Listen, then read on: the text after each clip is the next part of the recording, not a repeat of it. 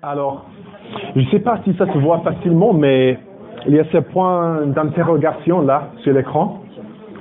Euh, ça, je l'ai fait à partir de vos questions. Donc, euh, comme ça se voit, il y, a, il y avait beaucoup de questions sur le, mariage, mais on va maintenant parler un peu de la vie célibataire, qui est juste là un, un peu plus petit quand même. Hein.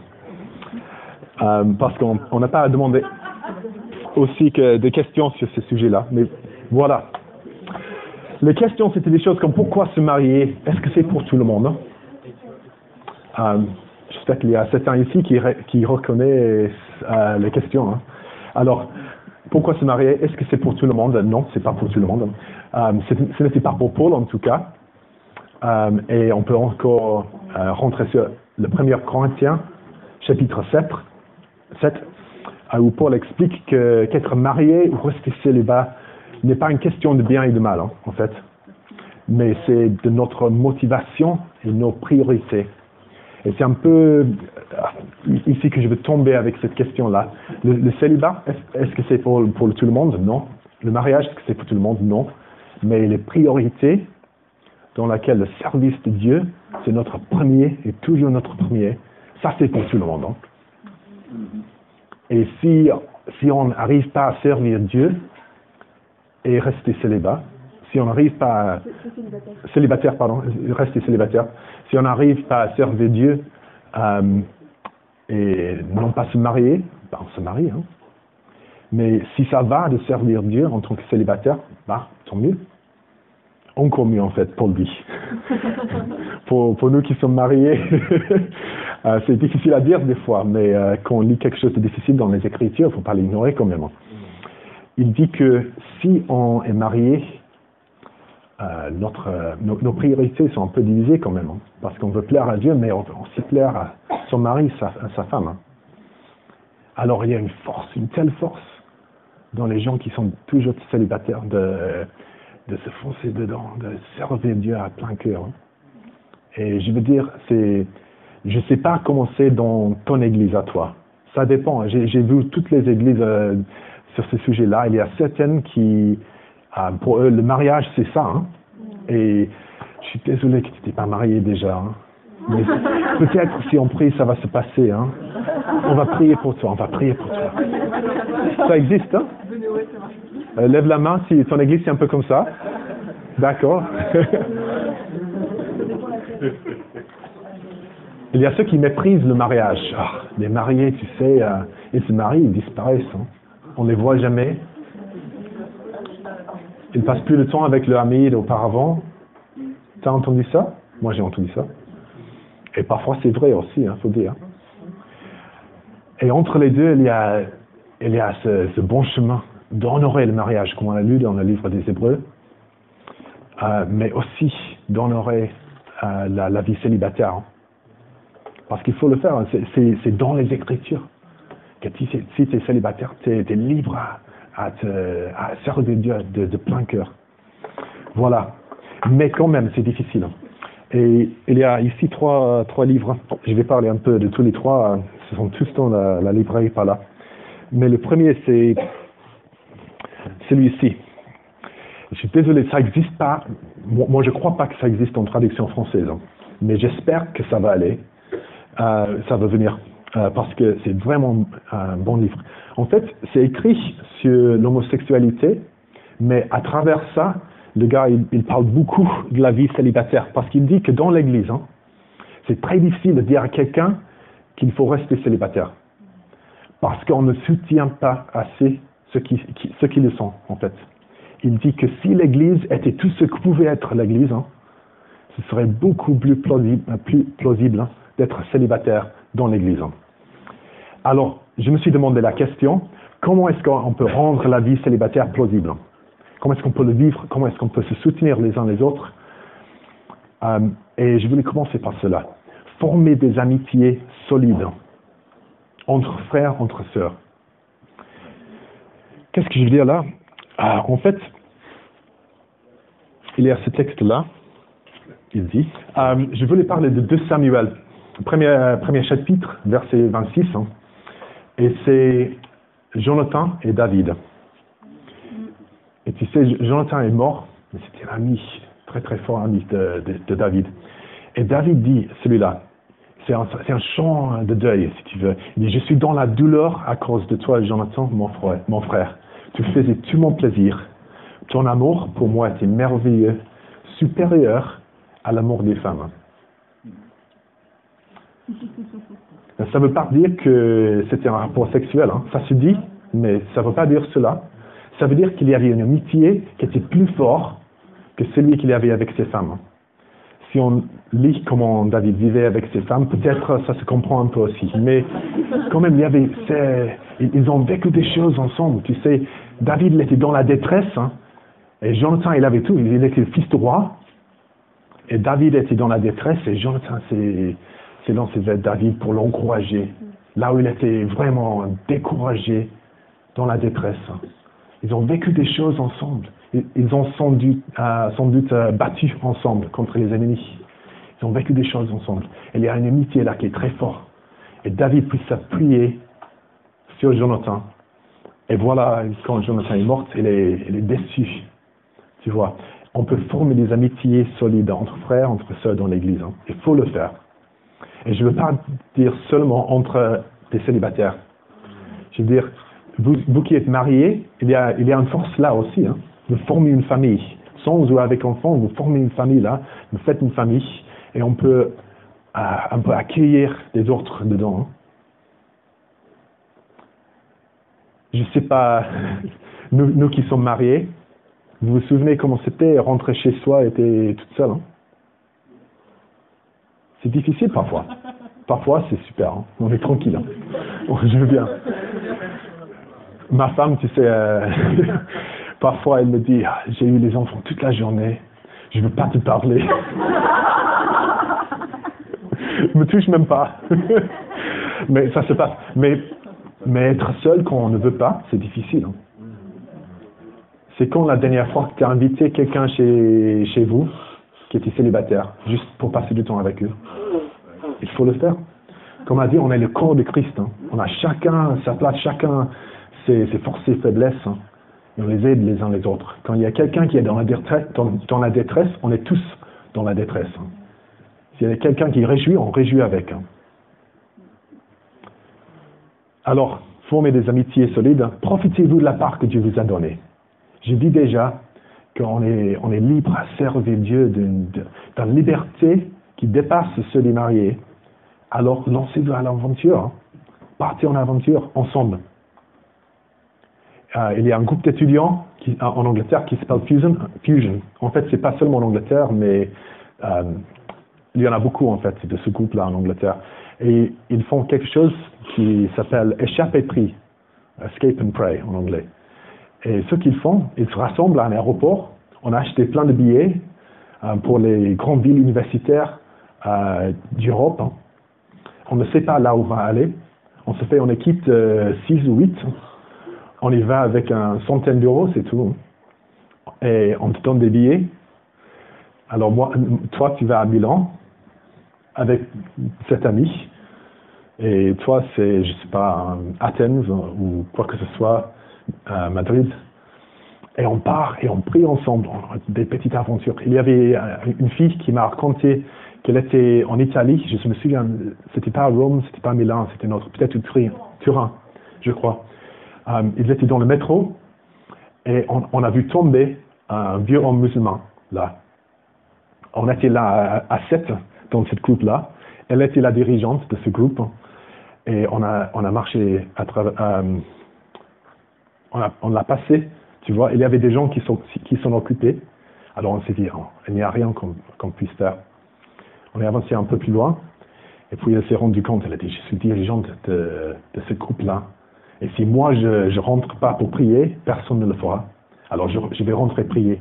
Elle a dit au groupe, hein, on va prier pour cet homme-là. Et elle ne savait même pas comment le dire, elle ne parlait pas l'italien. lui ne parlait plus l'italien non plus. Alors elle, elle s'est penchée vers lui, elle a dit juste, priez Jésus. Et lui, il a compris cela, il a fait, oui, c'est une tête. Elle a prié, sa jambe c'est sais pas comment le faire, guéri, tout de suite, comme ça. Il s'est mis à, sauter. Tu vois, c'était une aventure qu'ils ont fait parce qu'ils étaient libres à partir et faire quelque chose pour Dieu. Hein.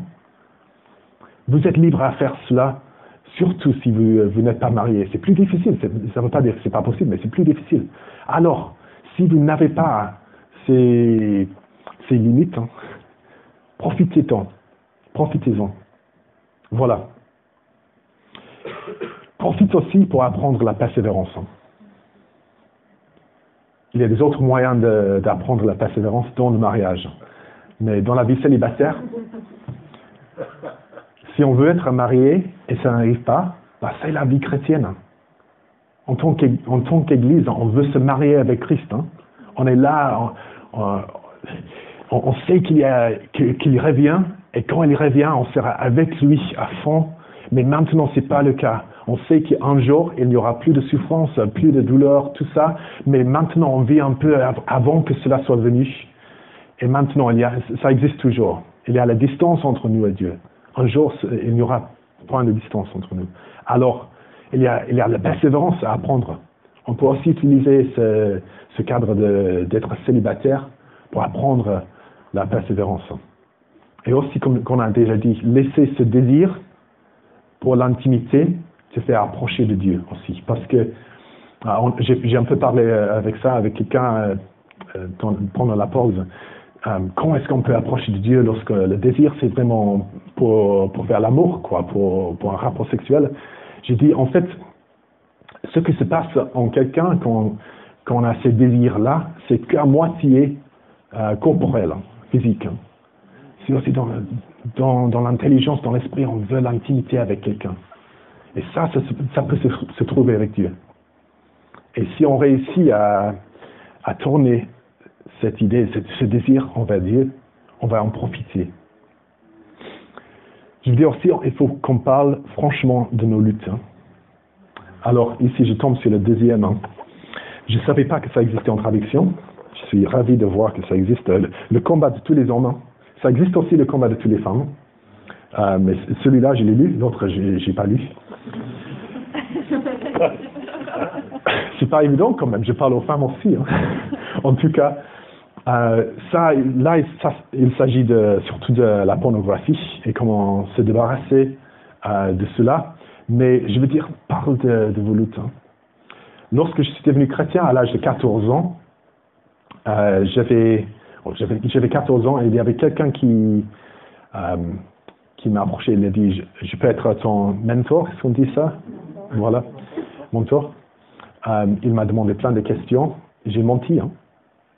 Pendant des, euh, années, j'ai menti. J'ai dit, non, j'ai pas de problème avec cela. Non, ça va, ça va.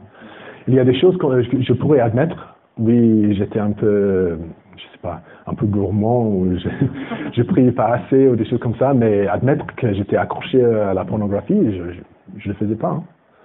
En fait, il, faut absolument qu'on soit honnête. C'est que euh, au moment que j'ai reconnu qu'il fallait faire cela, en fait c'était en France, c'était à Montargis, lorsque j'étais là en tant qu'étudiant. Il y avait euh, un ami ivoirien, un autre de Guadeloupe, euh, qui se sont mis à côté de moi et un jour j'ai dit, il faut que je vous parle de cela. Et à partir de ce moment-là, j'ai commencé à marcher dans la lumière. C'est écrit dans le livre, premier livre, épître de, Jean, que si on marche dans la lumière comme lui, il est la lumière. Je vais juste voir comment c'est dans les Écritures exactes. Alors, si nous disons que nous sommes en communion avec lui et que nous marchions dans les ténèbres, nous montons et nous ne faisons pas la vérité. Mais si nous marchons dans la lumière comme lui-même est dans la lumière, nous sommes, premièrement, nous sommes en communion les uns avec les autres. Deuxièmement, le sang de Jésus, son Fils, nous purifie de tout péché. Nous devons ensemble hein, être en communion les uns avec les autres et être purifiés des, péchés. Nous devons ensemble si on marche dans la lumière les uns avec les autres. Et comme ça, on peut aider les uns les autres à tenir ferme en face de la tentation.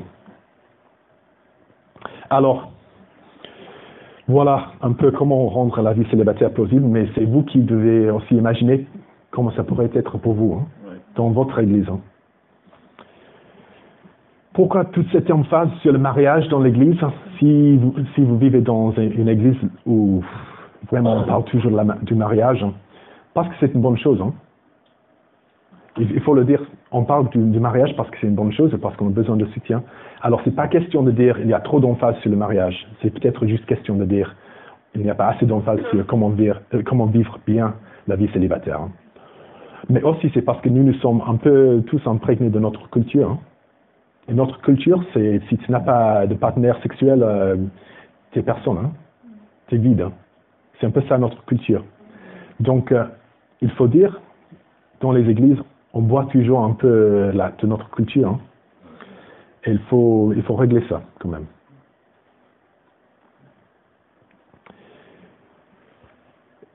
Je vais juste euh, passer quelques moments sur euh, cette idée de trouver un mari.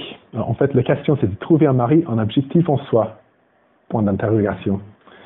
Et s'il n'y a pas de candidate, euh, et les rencontres chrétiennes en ligne, qu'est-ce que tu en penses? Et la mariage arrangé. Alors, il y a vraiment quelqu'un qui se pose des questions là. Je vais juste dire, je crois les réponses, hein, premièrement, sont dans ce chapitre d'un Corinthiens, chapitre 7 c'est-à-dire c'est question de priorité. Si tu veux te marier et tu cherches un mari, tu n'as pas tort de faire cela, mais ça a quelle importance dans ta vie? Et tu sais, si on commence par idoliser un mari futur, on va idoliser aussi le, mari, le vrai mari. Soit ça, soit on sera déçu parce qu'il n'est pas digne d'être idolisé.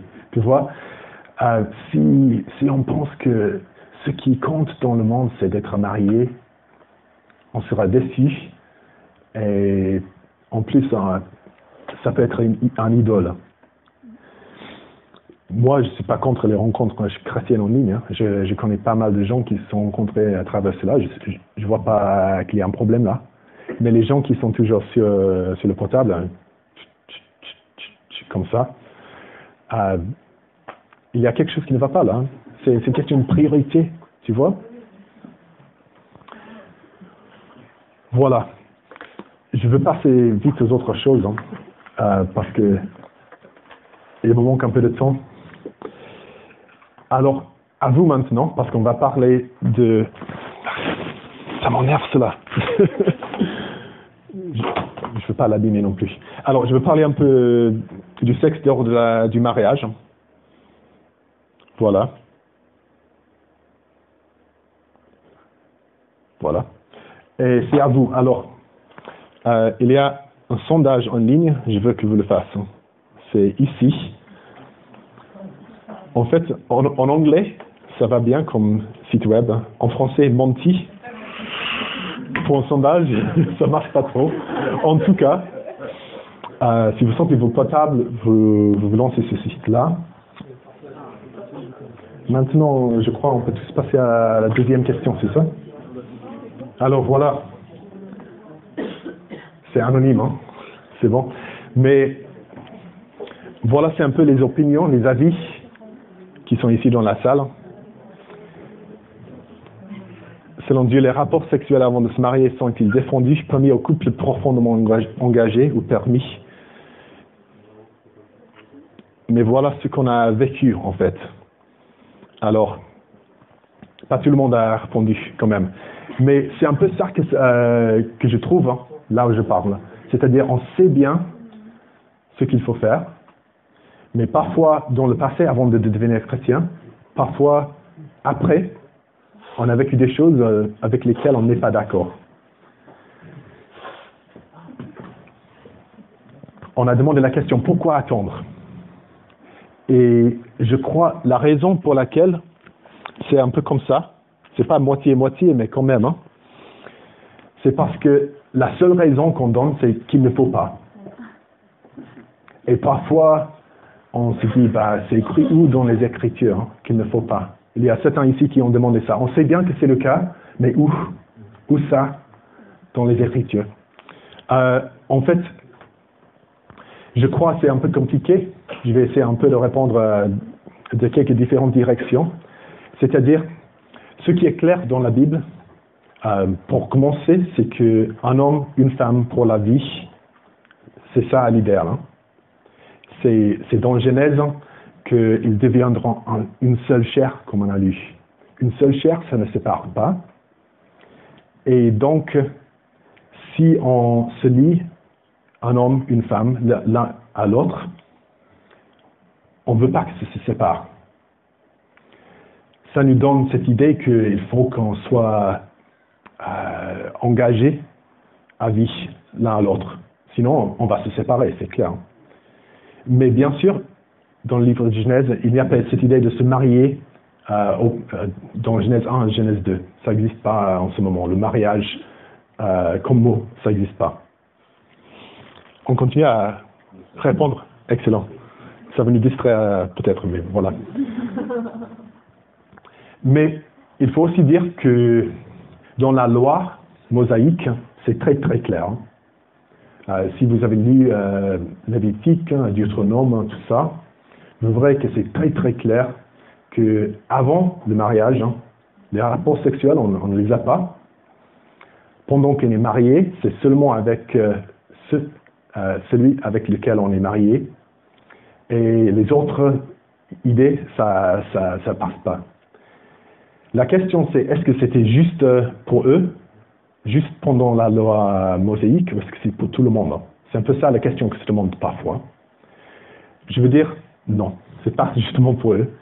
Euh, en fait, il y a Jésus qui tombe encore une fois sur euh, l'enseignement de Genèse. Quand on parle à Jésus du mariage, il tombe toujours sur, ces textes de Genèse. Les deux deviront une seule chair mais aussi dans les, euh, dans les épîtres. On parle de, j'ai écrit le, le, mot ici, inconduite sexuelle. Ça se lit partout. Hein. Et il faut dire quand, qu'est-ce que, qu'est-ce que l'inconduite sexuelle? Il faut penser, qu'est-ce que c'était l'inconduite pour eux? Parce que c'est dans ce sens que l'écrivain l'a voulu dire. Alors, quand Paul écrit inconduite sexuelle, ce que lui, il pense que c'est l'inconduite, c'est ça que veut dire l'écriture. Hein. Alors, dans ce contexte-là, lui, comme, euh, juif, sur la loi juive, hein, quand il écrit inconduite sexuelle, c'est tout ce qui veut dire, euh, tout ce qui était inconduite selon la loi. Ça, c'est aussi important pour les autres questions sur l'homosexualité aussi, hein, et plein d'autres choses. Pour lui, ce qui était l'inconduite sexuelle, c'est aussi pour nous, c'est l'inconduite. Et il faut le lire dans ce sens-là. Mais je crois encore plus que cela, il y a ce pourquoi. Pourquoi? Et euh, vous vous souvenez, j'ai commencé par dire que euh, je peux faire des erreurs, je peux faire des détours, je peux avoir des malentendus avec Dieu, mais il y a ce filet de sécurité qui m'est allié à lui, à, moi. Il, il s'est allié à moi, pardon, à perpétuité, pour toujours. Il y a cette alliance permanente entre nous. Et comme ça, je peux faire des erreurs et il me rattrape. Hein, et je peux revenir. Et si on, comprend, si on comprend vraiment ce que c'est euh, les rapports sexuels, si on comprend que c'est deux, êtres qui, qui se joignent l'un à l'autre et qu'il y aura des problèmes, qu'il y aura des célébrations ensemble, tout ça, on veut seulement le faire quand on sait bien qu'on est, tout, est toujours ensemble, à toujours. On est ensemble à toujours, pour toujours. Je ne sais pas si je m'explique très bien ici. quand je deviens passionné, parfois les mots ne viennent pas, mais si on comprend, si on comprend vraiment ce qui c'est faire l'amour, ce qui c'est le sexe, on ne veut pas le faire dans un autre cadre que le mariage permanent. Euh, alors, la question pourquoi attendre si on est fiancé, je, demande pourquoi on est fiancé et pas marié. Si on va passer un peu de temps en tant que fiancé, c'est parce qu'on n'est pas sûr, on n'est pas prêt. Je ne sais pas pourquoi. Mais si, on n'est pas prêt à se marier, pourquoi se marier de chair? Pourquoi se marier de, nos corps? Si on n'est pas prêt à dire cela avec nos, nos paroles, hein, avec nos vies. C'est de ce côté-là que je veux venir à cette question-là. Mais je vais juste rentrer ici et voir que bien que nous sommes presque tous d'accord sur la théorie, nous ne le vivons pas. Et cela me dit qu'on peut, on peut mieux faire dans les églises pour soutenir à vivre comme il faut, à se soutenir, à comprendre pourquoi. Pas seulement qu'il faut, mais pourquoi. Euh, c'est mieux d'attendre pour le mariage. Et pour ça, et vraiment, c'est ça que Dieu a mis sur mon cœur avant de parler ce matin, c'est il faut qu'on parle de ça. Il faut qu'on parle de ça de manière biblique, de manière ouverte, euh, mais gracieuse aussi, parce qu'il y a ceux comme moi qui ont tombé, hein, qui ont chuté. Et il faut absolument qu'on soit gracieux avec eux, parce que sinon ils vont être dans la honte au lieu d'être euh, restaurés à la grâce de Dieu. Donc, on peut parler franchement de ça, mais avec grâce. C'est difficile, mais c'est possible. C'est dans le livre des Éphésiens, en tout cas. On va parler la vérité avec l'amour. Et je veux dire, il faut absolument qu'on parle la vérité avec l'amour au sujet de l'amour. Voilà. J'ai jusqu'à quand? Trois heures, c'est ça? C'est ça. Alors, je vais parler un peu de l'homosexualité, puis je laisse euh, quelques moments pour les questions. Mais aussi table ronde ce soir. Parce que nous vivons dans, moi je l'appelle en fait euh, une culture déconstruite. Ça, ça, vous dit quelque chose hein? Vous savez ce que je veux dire? C'est-à-dire, euh, on, veut pas qu'on nous mette dans, un cadre, quoi que ce soit. Il y a une vidéo, je ne vais pas le montrer, à moitié parce que c'est en anglais, à moitié parce que c'est pas le ton c'est pas vraiment gracieux, mais il y a un gars qui euh, fait petit sondage dans une université aux États-Unis et il demande aux gens alors euh, si moi je te dis que je suis femme, qu'est-ce que tu me dis? Et tu vois parce qu'ils sont des étudiants aux États-Unis, là où la culture vraiment dit euh, il ne faut pas mettre quelqu'un dans le cadre. Ils disent bah si tu te dis femme, bonjour, bonjour mademoiselle. Hein. Il dit alors si je te dis que je suis chinois, et le gars, il est blanc, blanc, blanc, tu vois. si tu dis que je suis chinois, qu'est-ce que tu me dis bah, tant, mieux. Hein. Euh, ça, me fait rien, c'est pas à moi de te dire comment tu es, qui tu es, tout ça. Il dit, euh, si je te dis que j'ai 200, 200 mètres, 2 mètres euh, de taille, et lui, il est petit, hein, il est petit comme ça. Non, c'est pas 2 mètres de taille. Mais pourquoi tu me dis ça? Pourquoi tu me mets dans ce cadre? Euh, Je sais pas. Et si je te dis que j'ai 7 ans, et ça continue comme ça, et personne ne veut me mettre dans un cadre parce qu'on a peur de ça. Dans notre culture, on a peur de ça. Mais tu vois, Dieu nous a créés. Il n'a pas lancé tous les atomes dans, l'air et voir comment ça tombe. Hein. Il nous a créés. Ça veut dire que Steve, tu es homme parce que Dieu a voulu que tu sois homme. Stéphanie, tu es femme parce que Dieu a voulu que tu sois femme. Hein. Et c'est comme ça, il a créé les gens. Et il nous a créés dans quelques cadres. Et la culture ne veut pas l'accepter. Donc voilà, je dis, on vit dans une culture déconstruite. Il y a cette autodétermination rebelle qui rejette l'idée que notre Créateur nous a donné certains attributs ah, indissociables. Voilà. il y a aussi cette question de double think qui a lu 1984 euh, Quelques-uns. Euh, de George Orwell. Dans, dans ce livre-là, il faut toujours penser ce que la partie politique pense. Alors, quelqu'un te dit, tu as, six doigts sur la main. Tu dis, oui, j'ai cinq, non, j'ai six, j'ai six doigts. C'est comme ça. Tu vois ce qui est, tu sais ce qu'il faut dire, alors tu, tu penses deux fois et puis tu dis ce qu'il faut il y a ce, ce labyrinthe de double think, double pensée, avec but de soutenir des propos qui sont en fait incompatibles. Euh, parfois, en tout cas. Alors, qu'est-ce qu'il faut faire? Moi, je veux dire, dans, dans cette culture qui est déconstruite, qu'est-ce qu'il faut faire? Il faut absolument qu'on fasse confiance à l'évangile. Alors, pour moi, la question, avant de, tomber sur qu'est-ce qu'il faut penser de l'homosexualité ou quoi que ce soit, la question c'est comment est-ce que je peux parler de Jésus à mon ami? On va pas faire le sondage. Voilà, comment parler à mon ami LGBT de Jésus? Pour moi, c'est ça la question qu'il faut poser. Après, On peut tomber sur le bon et le mal, tout ça, le bien et le mal, mais je veux dire, il y a trois principes euh, que nous a donné Jésus. Le premier, c'est l'accueil. hein. Tu vois, dans le euh, livre de Luc, hein, dans Luc 19, hein, on lit l'histoire de, Ja- de Za- Zachée, Zachée, Zachée, voilà. Et lui, la première chose, lui c'était quelqu'un au dehors de la société parce qu'il il était collecteur des impôts. La première chose que, euh, Jésus l'a fait, c'est s'inviter chez lui, l'honorer, l'accueillir. Il n'a pas demandé qu'il change avant, mais il a montré la- l'accueil, il a montré son amour par l'accueil.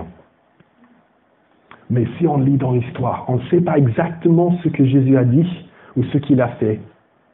Peut-être euh, il fallu qu'il il, a fallu qu'il n'a rien dit. Peut-être il a dit quelque chose pour provoquer. Peut-être il a vécu quelque chose. Peut-être Zachée le savait déjà. Et c'était juste l'accueil qui manquait pour qu'il puisse réagir à cet amour. Mais il y avait une provocation quelque part. Et la vie de Zachée s'est changée. Tout à fait. On connaît bien l'histoire, mais si, vous êtes nouveau, chrétien, peut-être euh, vous pouvez le lire dans le livre de Luc. hein. Tout ce qu'il avait volé, il redonnait. Il change sa vie. Et Jésus dit, le salut est venu ici. Parce que lui aussi, c'est un fils d'Abraham. hein.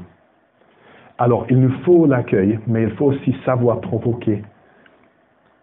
Il faut savoir dire, je suis ton ami, mais je ne suis pas d'accord avec ça. Il y a euh, quelqu'un qui vient de- des Pays-Bas, qui s'appelle Brother Andrew. En fait, c'est c'est lui qui marche avec Porte Ouverte. Peut-être on se connaît déjà. Et lui, il était ami des terroristes euh, euh, en, Israël, en Palestine, Jourdain, tout ça. Il était, il ami avec les, les terroristes. Il a dit, tu es terroriste, mais tu es mon ami. Il a partagé Jésus avec des, terroristes musulmans. T'imagines? Pour l'accepter, ils ont dû savoir que lui, il les aimait. Alors, première question, est-ce que tu les aimes hein? Ce sont des vrais amis? Ce sont des connaissances peut-être. Est-ce que tu les aimes? Moi, j'ai deux sœurs qui sont euh, lesbiennes, en fait. Est-ce que je les aime? En fait notre famille c'est un peu compliqué, pas à cause de cela euh, forcément, mais ils habitent en Australie, ils habitent loin, c'est difficile de, rester en contact. Mais pour moi, le défi c'est de vraiment les aimer. On a pris la décision que n'importe quel partenaire qu'ils choisissent, hein, on va aussi accueillir le partenaire, on va les aimer aussi.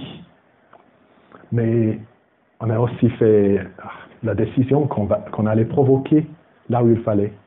Alors mes sœurs savent hein, que je ne suis pas d'accord tout à fait, ils savent un peu pourquoi, on a un peu parlé de cela, mais ils savent que je les aime. hein. Et j'ai dû parfois demander pardon parce que j'ai parlé un peu trop brut, hein, trop, franchement, et j'ai j'ai pas parlé avec un cœur d'amour. Et j'ai dû demander pardon, même si je sais que ce que je disais, c'était la vérité. Parce que c'était pas la vérité avec l'amour. Et il faut aussi se rendre compte que si on parle la vérité avec l'amour, il, y aura- toujours des malentendus avec quelques-uns. Et Jésus l'a vécu. Et voilà pourquoi la, la troisième ici, Matthieu 27. Euh, je vais juste le lire parce que c'est puissant hein, comme, comme histoire. En fait, euh, je vais demander à quelqu'un de lire parce que ça va être mieux si c'est un francophone qui Quelqu'un veut lire?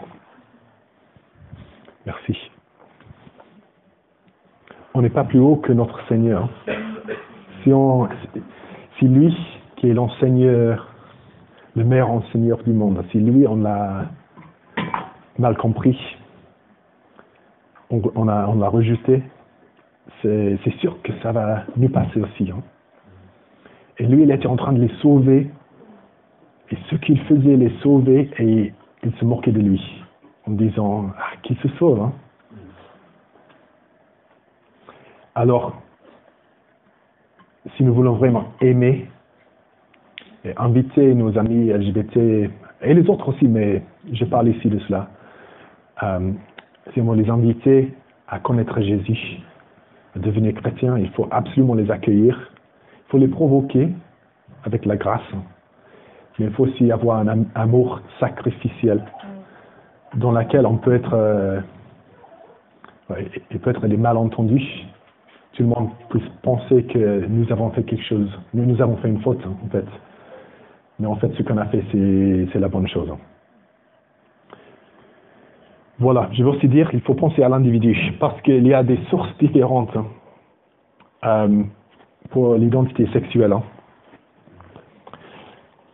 Hein. Il y a quelqu'un dans notre église hein, qui, à l'âge de 15 ans, était victime d'abus. Euh, c'était son leader de jeunes, en fait, qui l'a abusé. À partir de ce moment-là, il a eu des désirs homosexuels qui ne se sont pas arrêtés jusqu'à ce qu'on a prié pour lui quelques années plus tard. Pour lui, ça s'est commencé là, et ça s'est arrêté par la délivrance. C'est son témoignage. Il y a des autres qui disent, j'ai toujours eu ces désirs-là. On ne va pas les mettre dans le même cadre. Hein. Ce sont des individus, avec des histoires individuelles. Et si on essaie de, faire la même chose, de dire les mêmes choses à lui, à elle, ça ne va pas marcher parce qu'on n'a pas pris le temps d'entendre. Tout le monde est individu. Il y a des expériences différentes dans, dans le passé. Il y a certains qui sont allés à l'église et l'église leur a dit bah, Tu vas à l'enfer alors. Sans amour. Peut-être c'est la vérité, hein, mais sans amour. Il y a certains où l'église a vraiment parlé avec la grâce, mais ils ont toujours rejeté parce qu'ils préfèrent suivre le propre chemin suivre celui de Jésus. Ce sont deux réponses différentes.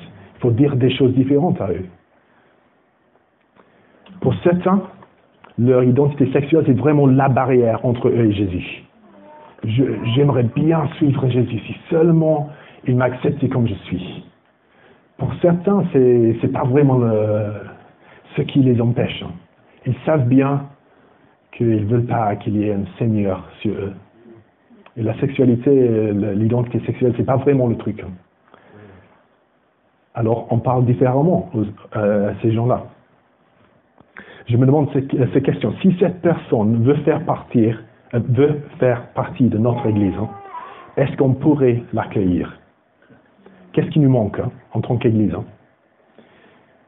Est-ce qu'ils vont même venir par la porte? Est-ce qu'ils vont venir, mais puis tout de suite sortir? Est-ce qu'ils vont venir, mais pas se sentir à l'aise, donc pas faire partie d'un groupe de croissance ou quoi que ce soit? Quelle est la barrière dans ton Église pour que ces gens-là puissent trouver l'amour de Jésus Et j'ai partagé déjà cela avec quelqu'un, mais il y a trois ans, il y a un théologien anglais qui s'appelle Andrew Wilson qui a parlé de cela, tout cela, à, notre camp d'été. Il a commencé par une histoire. Il y avait deux, euh, deux hommes qui étaient des partenaires en tout cas, sexuels aussi, qui sont devenus chrétiens euh, dans son église. Et raconte euh, une soirée ils sont là, dans son salon, sur le canapé, et ils parlent parce qu'ils voulaient, euh, ils, veulent se baptiser, se faire baptiser en fait. Et lui, il raconte, écoutez, c'est comme ça que Dieu veut qu'on vit. Et il a laissé comme ça. Il prêchait, il prêchait, il prêchait. Et à la fin, il rentre sur cette histoire-là. Et il nous, a dit comment ça s'est déroulé. En fait, c'est le Saint-Esprit qui a travaillé dans le cœur. Et après avoir pleuré ensemble, tous les trois, hein, pas seulement les, deux hommes, mais lui, le pasteur aussi, après avoir pleuré ensemble, il y a un qui a dit, bah, Jésus, le roi de Dieu, c'est la perle à grand prix. Hein. Et pour lui, je vais tout laisser. Tout laisser. Même cet amour-là, même ce, ce, partenaire. Alors, l'amour de Jésus est au-dessus de tout. Et le Saint-Esprit travaille dans les cœurs. Alors, il faut penser à l'individu. Il faut voir la perspective éternelle. Je vais juste dire ici, pourquoi Dieu se soucie de mon choix de partenaire sexuel Tout le monde s'en soucie en fait. C'est juste qu'on a des soucis différents. hein. Si moi, je prends une femme qui a 8 ans, je, te jure, hein, tout le monde s'en soucie. hein. Il n'y a personne qui ne veut pas me dire que c'est mal ce que je fais. hein. Mais il y a des limites différentes chez, chez tout le monde. Alors, un Dieu éternel avec des normes morales éternelles sera en conflit quelque part avec toute culture. N'importe quand et n'importe où. Toute culture, il y aurait des conflits avec un Dieu éternel, avec des normes qui sont éternelles. Sauf est assez orgueilleux pour dire maintenant, dans, dans la France, en France, en 20e siècle, on a tous réglé. Maintenant, on sait bien ce que Dieu veut. Dans le futur, dans le passé, dans les autres pays du monde, ils ont tort, mais nous, nous, l'avons. Tu vois, ça ne se croit pas, c'est pas possible. Alors, s'il y a un Dieu éternel, il va toujours avoir des conflits avec notre culture. Il faut aussi dire que dans le passé, le christianisme a effectué des grands changements dans la société qui sont maintenant applaudis, mais qui étaient considérés à l'époque comme subversifs ou toxiques. L'enfanticide. J'ai déjà parlé un peu de, de l'attitude envers les enfants. La monogamie, la fidélité. C'est pas seulement que c'était quelque chose de dur que les Romains ne voulaient pas, c'était quelque chose qui était subversif. Parce que ce- cette culture de à visiter les, prostituées au temple, ça faisait partie de comment la société fonctionnait. Et si quelqu'un te dit non, tu peux pas faire ça, tu dois rester fidèle à ta femme, hein. tu dois rester fidèle à ton mari, c'était quelque chose qui, euh, subversait la culture. Maintenant, on l'applaudit. Moi, je, je me rends compte qu'il y a des choses maintenant qui sont difficiles à dire à notre culture, mais dans l'avenir, on va dire c'était bon. Heureusement que les chrétiens ont dit cela, si on le dit avec la grâce. Voilà. On tombe encore sur Romains 12. Parce que ça parle, euh, ici c'est ne prenez pas comme modèle le monde actuel, mais soyez transformés par le renouvellement de votre intelligence pour pouvoir discerner la volonté de Dieu, ce qui est bon, ce qui lui plaît, ce qui est parfait. Et Seigneur, c'est notre prière que tu fasses cela pour nous, que tu continues à renouveler nos, nos intelligences, Seigneur. Et il y a tellement de pensées qui tournent dans notre culture autour de cela. Mais Seigneur, ce que nous voulons, c'est te suivre, et te plaire. Et Seigneur, là on a bu un peu trop de, de notre culture, on a été imprégné par cela. Seigneur, nous te prions encore de renouveler notre esprit, de remettre en place les écritures. Seigneur, je prie que tu vas, je prie que tu vas nous aider à mémoriser, à, à- à apprendre à cœur des, écritures qui vont renouveler notre esprit. Mais Seigneur, nous prions aussi que Saint-Esprit, tu vas travailler dans nos cœurs. Seigneur, nous voulons avoir l'amour pour tout le monde, mais nous ne voulons pas dire que ce qu'ils font, c'est toujours forcément bon. Et Seigneur, aide-nous à traverser ce- cette ligne difficile. Amen. En fait, il me reste cinq minutes. J'ai voulu euh, parler un peu de la, culture au niveau genre. Je crois qu'on va tomber sur ça ce soir, peut-être, ou dans les pauses. Euh, pour le moment, est-ce qu'il y a des questions? Oui. C'était tellement important pour Dieu euh, la question de la sexualité avant le mariage. Pourquoi il l'a pas marqué textuellement? Mais si, elle a marqué dans la loi mosaïque. Hein. Et c'est comme j'ai dit, quand Paul écrit euh, l'inconduite sexuelle, hein, ça, ça compris tout ce qui était dans la loi euh, mosaïque, c'est-à-dire pas avec les animaux, pas avec ta sœur, pas avec ta belle-mère, tout ça, mais pas aussi dehors de la mariage. Euh, tout ça, c'était compris dans l'inconduite sexuelle. Alors, moi, je crois que c'est- très clair, mais il faut juste qu'on fasse cette, étape hein, pour le comprendre. Je veux aussi dire, euh, pour l'écrit, que les, péchés sexuels sont plus, euh, plus sérieux que les autres parce qu'on pêche contre son propre corps. Il y a là quelque chose aussi à comprendre. Euh, alors, les standards un peu plus, plus hauts. Ouais. Je sais pas si ça rentre dans le cadre, mais euh, Qu'est-ce de l'adoption par des célibataires C'est une bonne question. Qu'est-ce qu'on peut penser de l'adoption par des célibataires? Alors moi je crois qu'un enfant euh, fleurisse, on dit ça? Fleurit? Grandit. C'est-à-dire pas seulement grandir, mais s'épanouir, voilà.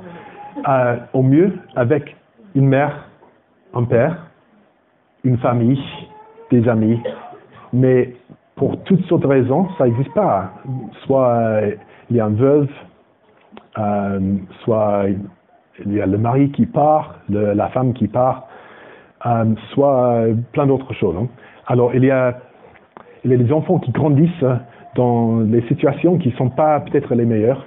Moi, je sais, je crois, au lieu de dire est-ce qu'on a le droit d'adopter si on est célibat, je veux dire célibataire, je veux dire est-ce que l'Église hein, soutenir quelqu'un à adopter. Par contre, je suis sûr que tu le sais aussi, je dirais que c'est quelque chose de très sérieux et ça ne se prend pas légèrement. Euh, c'est une chose différente de, se marier, avoir des enfants et puis après euh, le mari ou la femme meurt que de dire je vais commencer ce, voyage-là en tant que célibataire. Moi, en fait, moi je ne le ferai pas, mais pour moi, c'est pas question de, bien et du mal, de péché, de non péché, de Dieu dit cela. C'est plutôt, ça c'est ma réaction à moi. Mais je dirais, euh, comme je dirais dans toutes, les familles où il n'y a pas de, de père, mère, euh, qu'est-ce que l'Église peut faire pour aider cet enfant, pour aider cette famille-là? Euh, Il y a, alors en Angleterre, on peut adopter, mais on peut aussi prendre soin de quelqu'un de façon temporaire. Je ne sais pas comment le dire en français. Comment Famille d'accueil, voilà. Alors, on a des célibataires dans nos- notre église qui sont famille d'accueil. Euh, on le soutient, mais adopter, euh, je ne l'ai pas vu en fait. et je ne saurais pas comment répondre. Bonne question. Provocation, est-ce que euh, c'est. euh, tu parles de, à ton ami LGBT de Jésus ou tu parles à Jésus de ton ami LGBT ah, les deux. non, il faut, absolument, il faut prier. hein. Euh, il faut prier, prier, prier. Et ça, ça change nos cœurs, ça change leur cœur.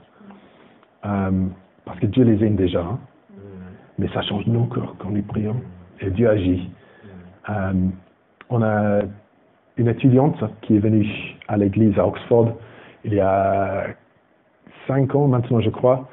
Et elle avait vraiment quelque chose en elle. Elle voulait que tout le monde sache qu'elle est bisexuelle. Et elle annonçait même dans les réunions de prière, on était en train de louer le Seigneur. Elle se met, elle prend le micro. Je ne savais pas ce qu'elle allait dire. Maintenant, peut-être je ne l'aurais, pas donné. Elle a dit, je vais juste dire que je suis chrétien bisexuel et que ça va devant Dieu. Et voilà.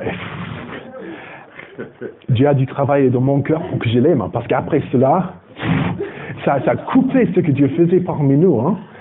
C'est pas seulement que c'était un peu euh, orgueilleux de, de, de parler de cette façon-là, mais c'était plutôt que ça coupait ce que Dieu faisait parmi nous. C'était un temps de louange et prière et on a tout perdu. Hein.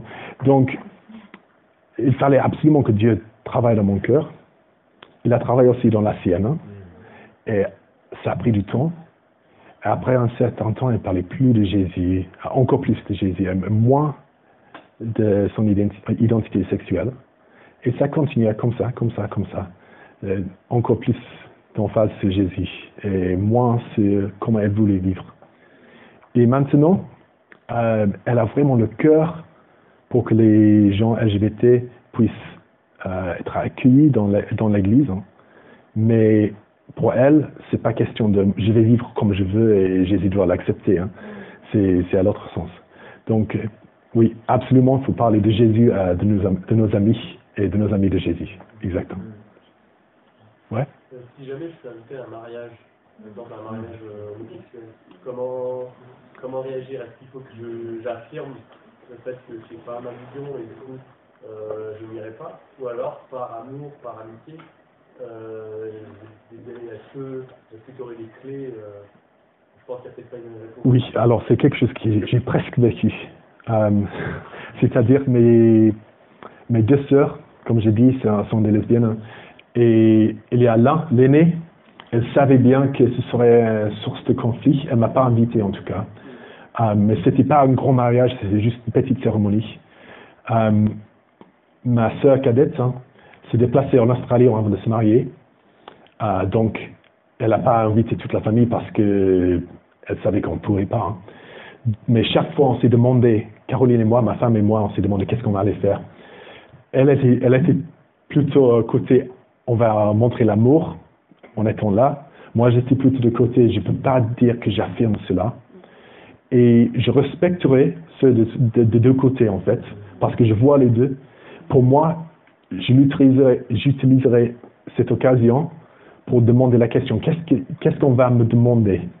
Parce que sais, dans les mariages à l'église, on demande, est-ce que on est avec vous, on va soutenir cette mariage-là? Euh, Qu'est-ce qu'on demande dans cette cérémonie? C'est juste être là pour montrer qu'on euh, les aime hein? Peut-être, si on est là pour affirmer ce qui se passe, moi non, en fait. Euh, mais je veux dire aussi, c'est pas facile. Je crois que c'est mieux de parler de ça à ceux qui t'invitent. hein. Si on est assez proche que refuser, ça va abîmer la relation. On est assez proche pour avoir ces conversations.